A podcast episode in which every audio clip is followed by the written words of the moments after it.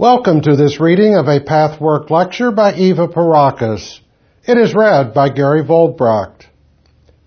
Pathwork lecture number 106, 1996 edition, September 14th, 1962. Sadness versus depression. Relationship. Greetings, my dearest friends. I welcome you and I bless you. In this new working year that promises to be as productive as each former year, you may surely expect further growth and liberation.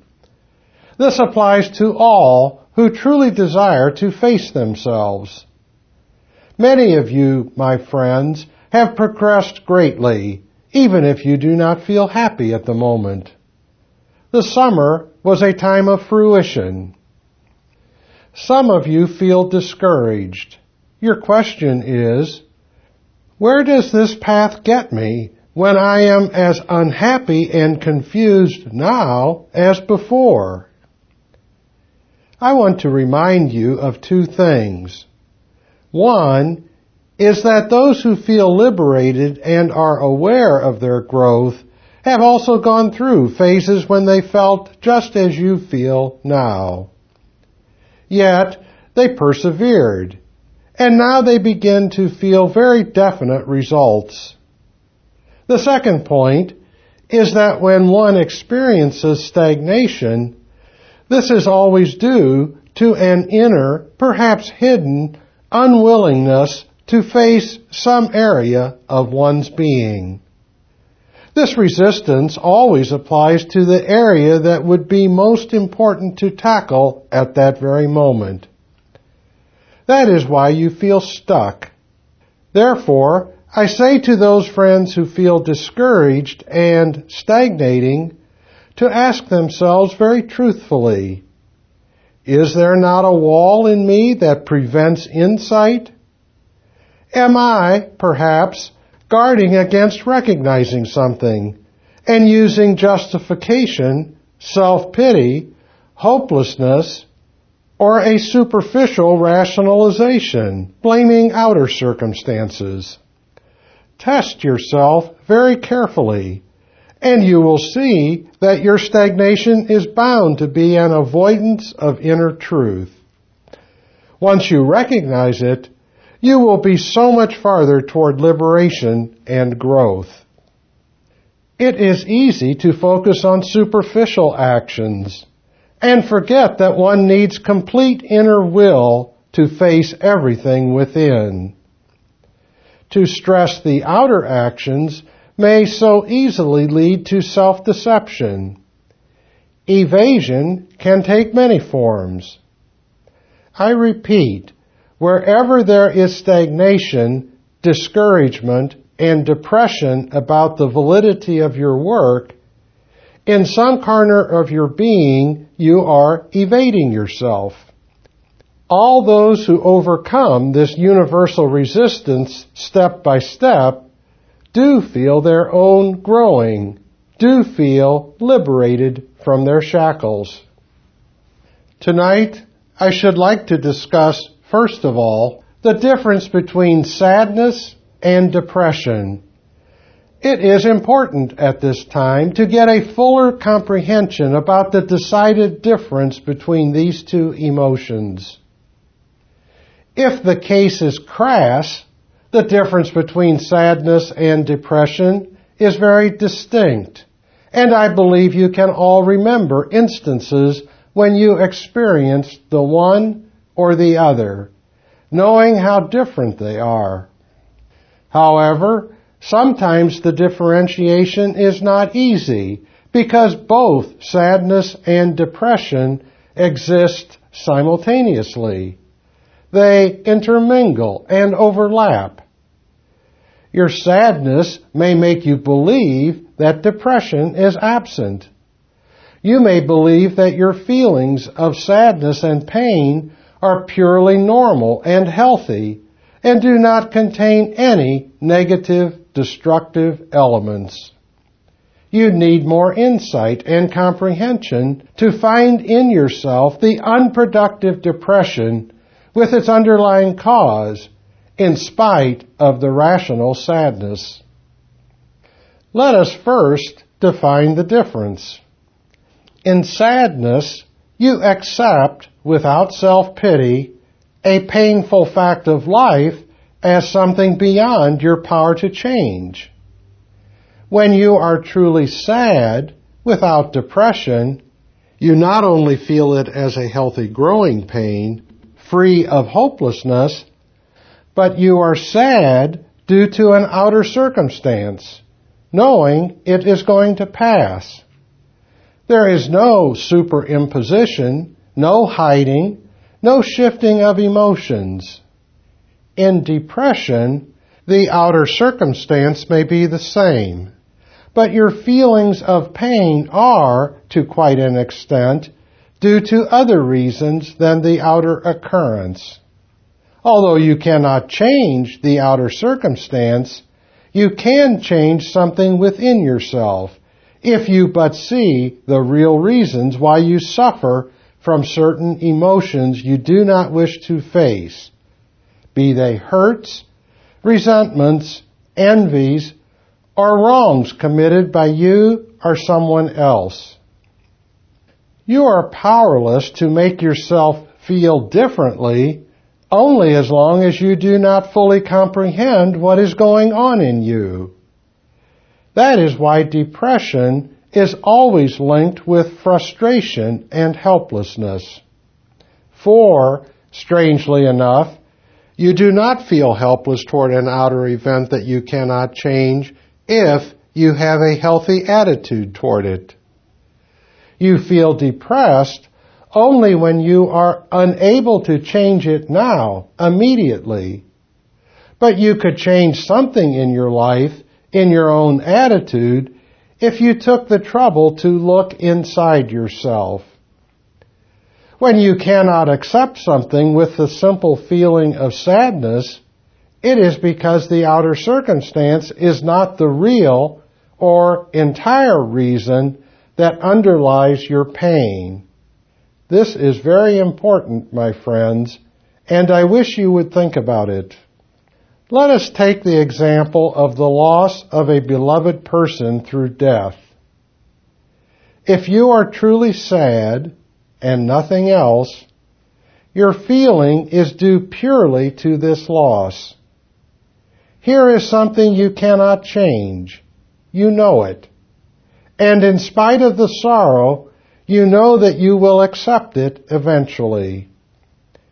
Even while you are still in the worst stage of your pain, you know and believe deep inside that your life will go on, that it does not even have to be poor for the bereavement, no matter how genuine your love and affection is for the departed.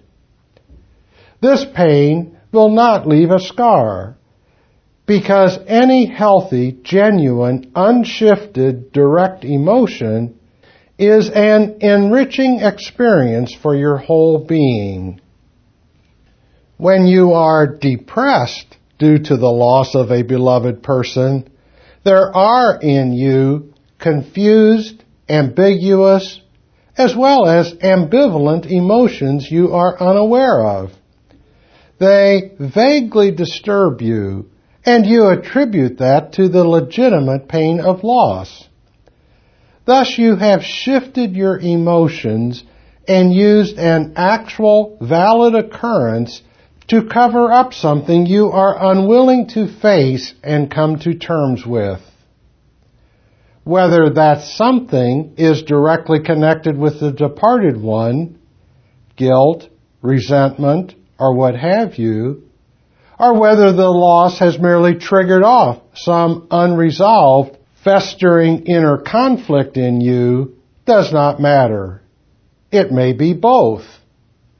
It may be your identification with that person. You may experience your own fear of death and your fear of the passing of life, which you do not permit yourself to become aware of.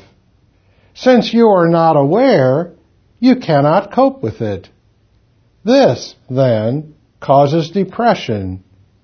And depression, as opposed to sadness, is a very stifling, frustrating, unhealthy feeling. Let us clearly see exactly what is unhealthy. Take self-pity, which is always a byproduct of depression. It is unhealthy because it is unfounded. There is always a way out if you are willing to see it. In self-pity, you are unwilling to see the way out.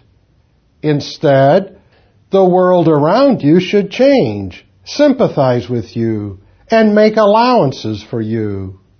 Moreover, in depression, as I just explained, you deceive yourself about the real reason for your unhappiness. You use a false reason you call legitimate to justify running away from yourself and to strengthen your self-pity. Thus, you subtly exert a forcing current upon the world. Furthermore, depression is unhealthy because you passively remain unchanged, falsely accepting what need not be accepted because you could change it if you faced yourself. At the same time, you battle against that which truly cannot be changed. All these characterize the unhealthy state of depression. The example of loss through death is purposely a crass one. There are so many instances when one is depressed with less valid outer reason, and sometimes with no reason. One simply does not know why. One may try to find legitimate excuses and reasons, but in one's heart of hearts, one knows very well that the real explanation for one's feelings is other than those of which one arduously tries to convince oneself. It is of great importance, my friends, to understand this whenever you feel depressed. When you believe you are sad due to a good outer reason, test your emotion in the sense in which I have discussed it. Is it really just sadness? Do you not feel hopeless and frustrated? Are you free of self-pity? Do you feel strong and secure enough to know your life cannot be harmed by circumstances outside yourself, no matter how painful a situation might be? If you cannot answer these questions in the affirmative, you need to use healthy introspection to find the gnawing undercurrents that cause the depression. Only then can you free yourself forever of the cause that will come up again and again in your life until you bring about its dissolution. Not by forcing away what you feel, but by first calmly looking at it with the aim of understanding it the disillusion of the cause of depression not only serves the purpose of freeing you of very unpleasant feelings, but above all, it liberates faculties which will work for you rather than against you. Depression makes you feel as though life slipped by without your fully utilizing it. Life, then, cannot be the dynamic experience it otherwise is. Depression is self-generating. Since depression is the effect, it is its cause that prevents you from really living and fulfilling yourself. What is so easily forgotten is that depression needs to be considered a problem in itself rather than something that happens and will eventually go away. A particular depression may indeed do just that after a while, but you have not protected yourself against its recurrence when life provokes you again. Nor have you protected yourself against the destructive effects of the inner cause. Therefore, please take up depression as a problem in your work. Every affliction of the psyche hinders living. It does so because it prevents you from relating to others. We began discussing, working on, and understanding the importance of relationship. You have learned that fruitful relationships can exist only to the degree your soul is healthy and free. But we have to understand more profoundly what relationship and relating are. Life is relationship, my friends. What is life is a question asked by many. Many answers can be given. They may all be truthful. But above all else, Life is relationship. If you do not relate at all, you do not live. Life or relationship is relative, relative to your attitude. You may relate positively or negatively, but the moment you relate, you live. That is why the person who relates negatively lives more than the person who relates little. I cannot say not at all, for then that person would not live. Destructive relationships lead to a climax that is ultimately bound to dissolve the destructiveness, while non-relating, even under the guise of false serenity, is further down the scale. You are used to associating the word relationship with human beings around you. But in truth, this word applies to everything, even to inanimate objects, to concepts and ideas. It applies to the circumstances of living, to the world, to yourself, to your thoughts and attitudes. To the degree you relate, you will no longer experience frustration, but have a sense of fulfillment. The scale of the possibilities of relationship is enormous. Let us begin with the lowest form on earth, which is mineral. Since a mineral is without consciousness, you may believe that it does not relate. That is untrue. Since it lives, it relates, but its degree of relating is limited to its degree of life. Or more correctly put, it is a mineral because it is incapable of relating more. The mineral relates by the fact that it lets itself be perceived and used. Thus, it relates in a completely passive way the relating capacity of an animal is already more dynamic. It actively responds to other animals, to nature, and to human beings. The scale of the capacity to relate is much wider among human beings than you remotely realize at the moment. Let us begin with those on the lowest scale among human beings. That would be the completely insane person, the one who has to be put into solitary confinement, or the criminal, who is not so different from the former.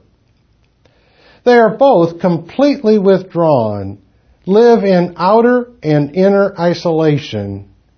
They can hardly relate to other human beings. But since they are still alive, they must continue to relate somehow.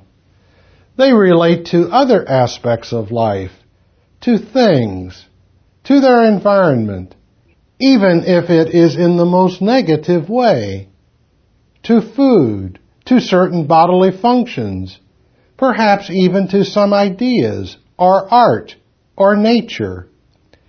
It will be very useful, my friends, to begin to think about life and people from this point of view. If you meditate on this subject, it will help you greatly and will increase your understanding about many things, not the least about your own life. Now, by contrast, let me immediately go to the highest form of human beings. These are people who relate beautifully, who are deeply involved with others, who are unafraid of involvement, who have no protective covering against experience and feeling. Therefore, they love. They permit themselves to love. In the last analysis, the ability to love always involves the inner willingness and readiness to do so. People belonging in this category love not only abstractly and generally, but they love personally and concretely, regardless of risk. Such people are not necessarily saints or holy or anywhere near perfect. They may have their faults. They may be wrong at times. They have negative emotions too. But on the whole, they love, relate, and do not fear involvement. They have freed themselves from defense. Such people, in spite of occasional disappointments or setbacks, have a life full of fruitful, meaningful relationships. What is this life for the so-called average person? It is a combination of the two extremes. The possibilities are manifold. A person may be relatively free and relate well in certain areas of life and be very much obstructed in others.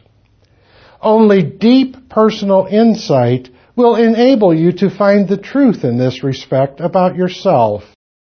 Most deceptive, however, are the cases in which apparently good relationships exist on the surface, but they are devoid of depth and inner meaning.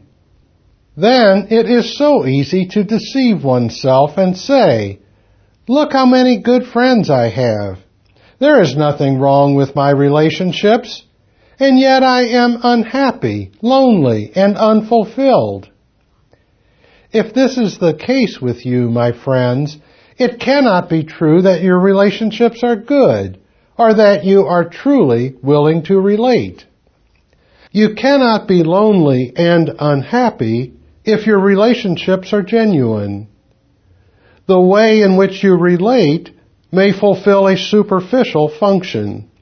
It may be pleasant and distracting, but somehow shallow.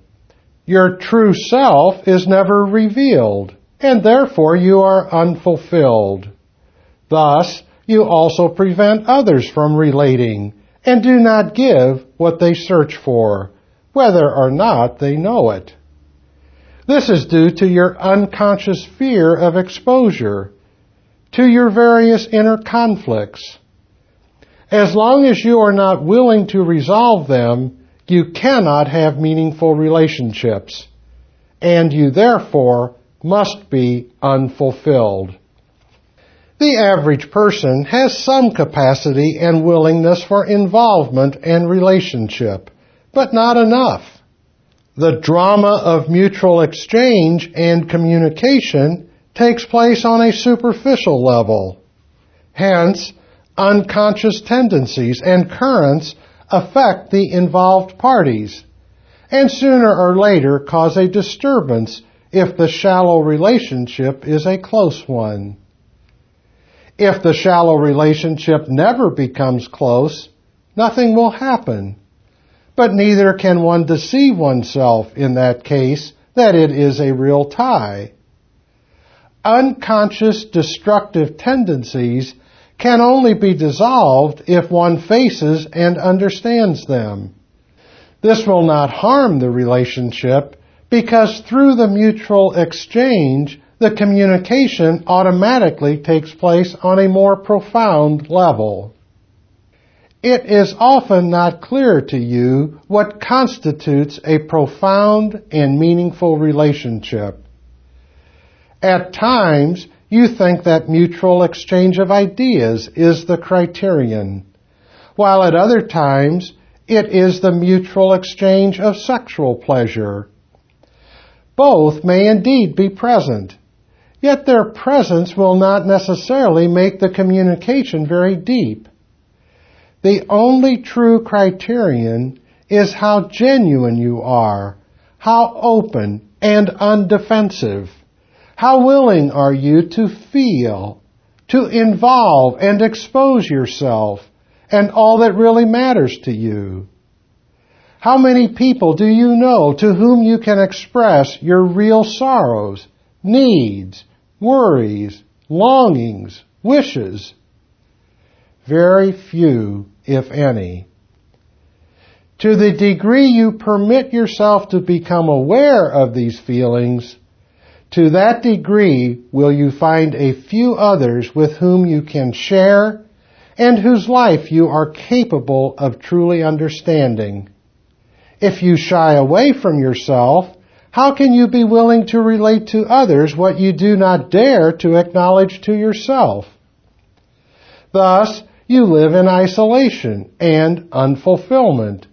You fear death because you let life pass by in the pseudo safety of solitary confinement. This is why we are so very much concerned in this work with your admitting the truth to yourself.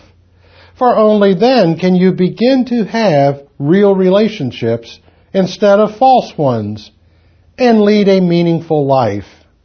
Even your relationship to other aspects of life, such as the arts, nature, ideas, will take on a new form that is very much alive, whereas before you used them as substitutes. Often, real relating and communication is confused with the childish compulsion to tell everyone everything. Thus, you may share your feelings indiscriminately and jeopardize yourself in the misunderstood idea that foolish candor or unwise exposure or cruel honesty are proof of your openness and willingness to relate. In reality, this merely covers up your withdrawal, which exists on a much more hidden level and in a more subtle manifestation. Thus, you provoke the proof that it does not pay to involve yourself. With true self-understanding and the consequent liberation from your self-inflicted prison, there will be nothing strained in your self-revelation and your relationships. You will intuitively choose the right people and the right opportunities and the right manner. Occasional misjudgments will never crush you or put you back into hiding. But this freedom, this organic growing process happens only gradually and only after you have started to pursue this path of self-knowledge. Psychiatrists often diagnose people according to their ability to relate and the depth and meaningfulness of their relationships. It is also true that some of the more severely disturbed people can receive help more easily than those whose disturbance is less obvious, because the latter can more easily deceive themselves and pretend that things are not so bad, and thus can continue to hide from the truth within. This subterfuge is not available to those who are more disturbed. They, therefore, come to a point where they have to make a choice. They can look at their inner life squarely without self-deception, or they may have a severe breakdown which will postpone self-confrontation. In any case, they are nearer that point of decision which they may reach only in the following life, than the milder neurotic person who continues to evade. As long as you cannot admit that you are human and that you need help in exposing your vulnerabilities, you cannot be helped in your problems, nor can you form real relationships. Thus, your life will always remain empty, at least in some important areas. For the moment, most of you, my friends, do not even have a clear concept of what it is to really relate or love. Your concern is still mainly centered around yourself. If you are outgoing to others, it is not a natural, spontaneous process, but artificial and compulsive. But this natural concern and warmth for others will come if you persevere on this road. In the past, we have discussed the wall that you keep around your heart. We will investigate it further so as to gain more comprehension about it. This is very important and necessary. Without comprehension and awareness of this wall in you, you cannot understand your loneliness. You cannot understand how you affect others. Often you do not even understand how others really affect you because you do not permit yourself to feel the real effect due to reasons we have discussed in the past. Thus, you color your real impressions and experiences, and you are no longer in truth. You have to become much more acutely aware of what you experience and how others affect you in truth. Your continuous work along this path in private sessions in addition to the group work is important. This will help you greatly towards self-awareness in understanding your relationships. And now to your questions. Question.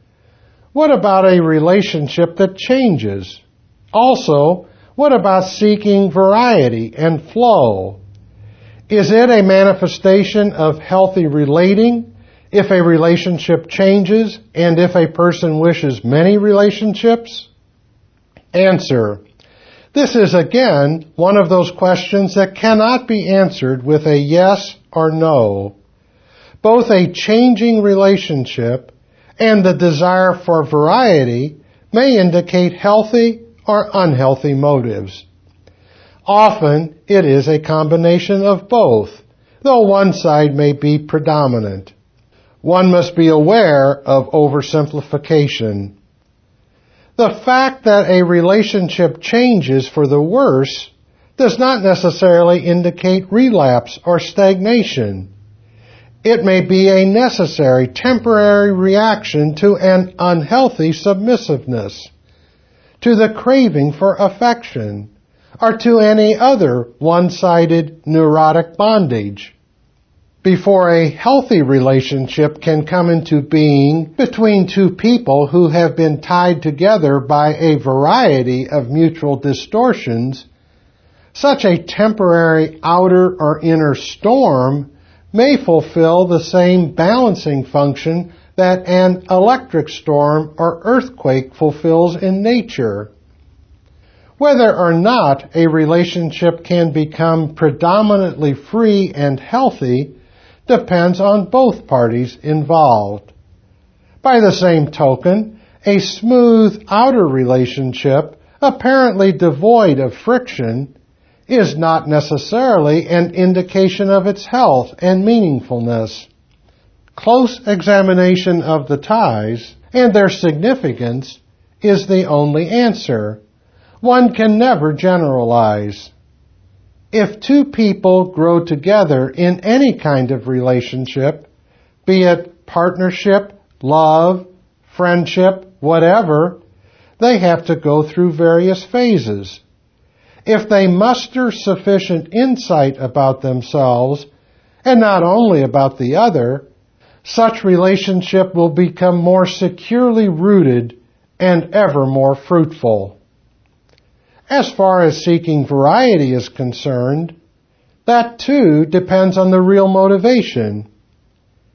If variety is sought hastily, compulsively, due predominantly to reasons of fear, greed, and grasping, due to being unable to genuinely relate to any one person, and therefore supplementing this lack with a lot of superficial ties, if others are constantly sought as a safeguard against not being dependent on and deserted by those few with whom a deeper relationship exists, then, needless to say, it indicates unhealthy trends. But if variety is sought because of the richness of different human beings and of one's relationship to them in a free spirit, and not in order to use one relationship against the other, then it is healthy.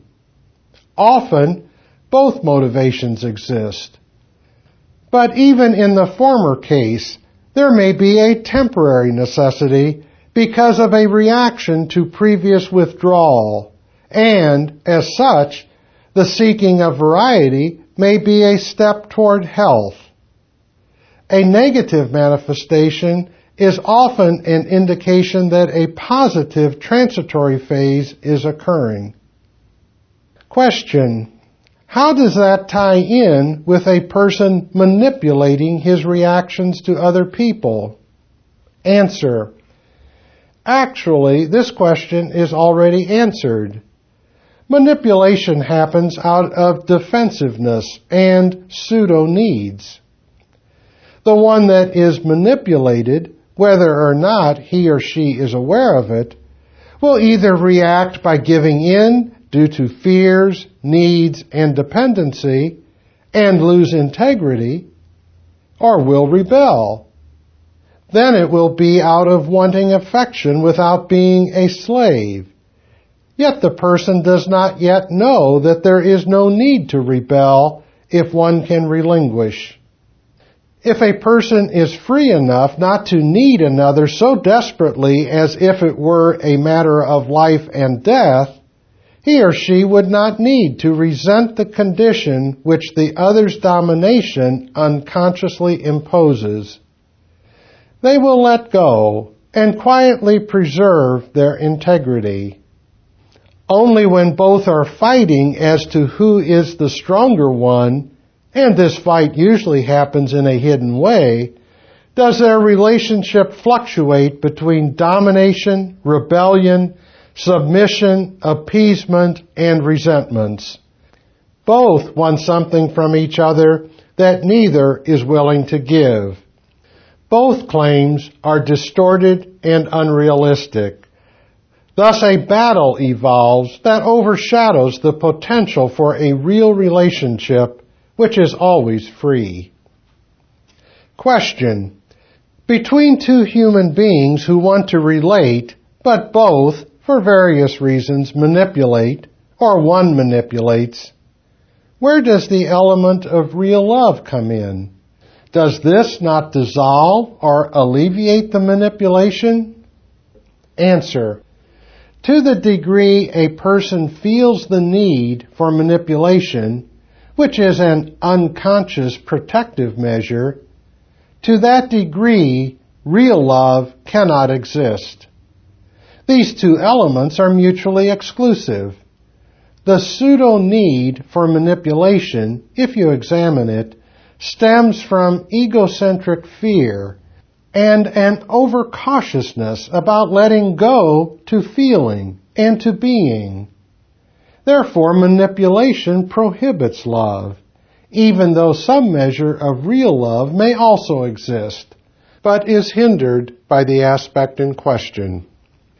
If real love is greater than the distortion, it will not dissolve the distortion, but the weight of love will be greater, and thus the relationship will be less problematic.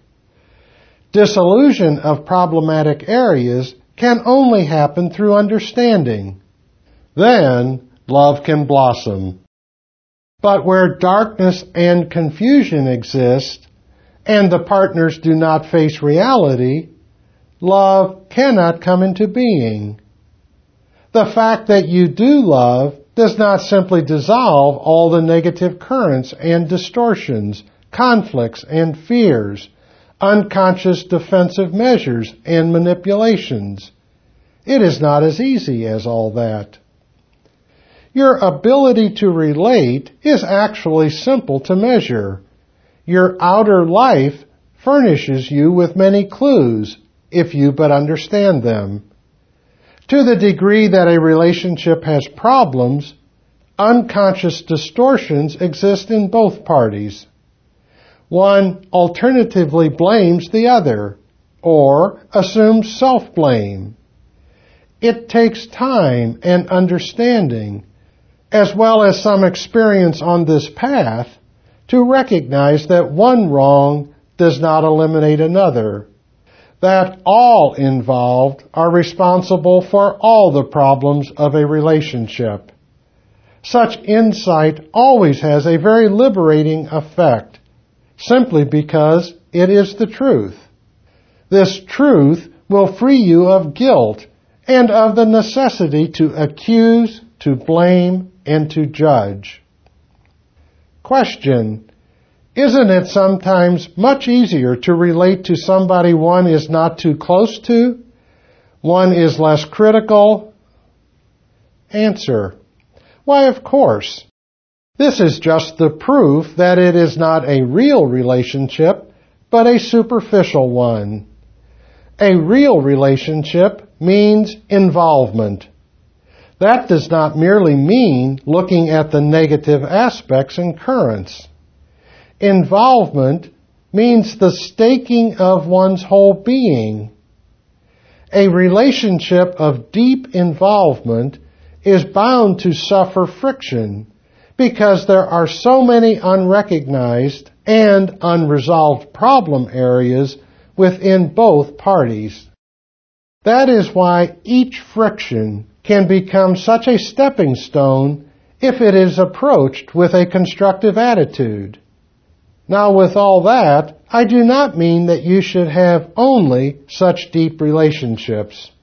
This would be impossible and unrealistic. But there must be quite a few, all different, if you are to feel that your life is dynamic and fruitful. To be more specific, I may add that unconscious expectations, claims, and demands cause havoc in relationships. This is not because all expectations are necessarily wrong, but because they smolder underground and cause a mutual strain as they clash with the demands of the other person.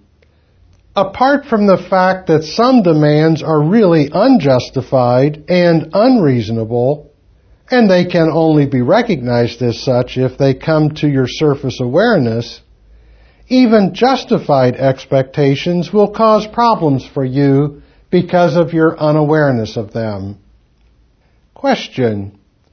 In the same connection, when a person thinks that he relates instantaneously to other people, is that not a projection of a kind of black magic due to the childish belief in one's omnipotence? Answer. Yes, of course. The child who wants to be infallible exists in every human being. It may often be true that a person has an intuitive understanding of others. The danger then is that he or she develops a tendency to believe to be always right. It takes quite a bit of growth, maturity, and wisdom to realize that one may be right sometimes but certainly not always. Once this is recognized and one's own limitations are accepted, it is no longer a crushing shame to be wrong. Growth in this respect often proceeds in stages. At first, people may be so completely unsure of themselves that they may not put any value on themselves and their perceptions. They may be feeling so inferior that they do not trust their intuition at all. or even their reason. They may always believe that only others are right, whether or not this is true, whether or not they are aware of this hidden conviction against which they may erroneously battle with an over assertiveness, which, of course, is the worst way to remedy the situation, because no ill can disappear before its existence is acknowledged. Then, such people would go through a certain process of growing and experience that their perceptions are often valid. This is a great relief and joy. Self-confidence begins to blossom. But this is only a tiny step on the ladder, and they are not yet quite sure of the reality of this phenomenon. Since they are so unsure, they are frightened to find out that they have only imagined it all. And so they guard against the dreaded disappointment by summoning their inherently childish claim for omnipotence as a countermeasure. If they remain at that stage, without recognizing this factor, they will never completely grow out of their inferiority feelings. But by recognizing this, they will learn that they are not without worth or value just because they are not always right. They will no longer fear being wrong and will therefore enter into a more realistic relationship with themselves. All growing and learning is determined by curves and cycles. If the cycle is stopped, growth is stopped, and the person eventually reverts to the old state where he or she had begun to take the first tentative steps. When the temporary improvement is not followed through, the person is blinded by some actual success, but is not yet secure enough not to fear that the experience may turn out to have been an illusion. Therefore, nothing is really resolved yet. The immature psyche always fluctuates between underestimation and overestimation neither is in reality. Only by continuing on this curve can one attain true perspective, and then self-assurance will be gained in a genuine way. If the frequent wrong conclusion, if I admit I am not always right, then I fall back into my inferior state, is recognized, then all is well, and the fear of being wrong will vanish. You will realize that the more you can allow for not having to be right, the more your intuition will grow. The validity of your judgment will increase, but by no means will it always be accurate. Of crucial importance at this stage of the curve is the awareness of the fear of being wrong due to the unfounded danger that the growth experienced was illusory. I close with very special blessings for every one of you, for everyone who reads these words, for everyone entering this work now or being in it already or entering it in the future. I bless this entire working year and I leave you with my love and warmth for all of you, and with the promise of active help that can come to you to the degree that you recognize and humor your own resistance to self-awareness. Find your willingness to recognize your rationalizations that keep you from truth and reality within yourself, that keep you from growing into a meaningful full life. May this blessing that is going into you and enveloping you help each and every one, wherever you stand. And may you come to know that life is benign and that your depressions are unreal. The flow of living is continuous and only in your limited view is there any need to fear. The more you remove the shackles of your unconscious voluntary blindness, the more will you experience the truth of these words. Be blessed in God. This has been a reading of Pathwork Lecture number 106. For more information about other Pathwork materials and programs, please visit the International Pathwork Foundation website at www.pathwork.org.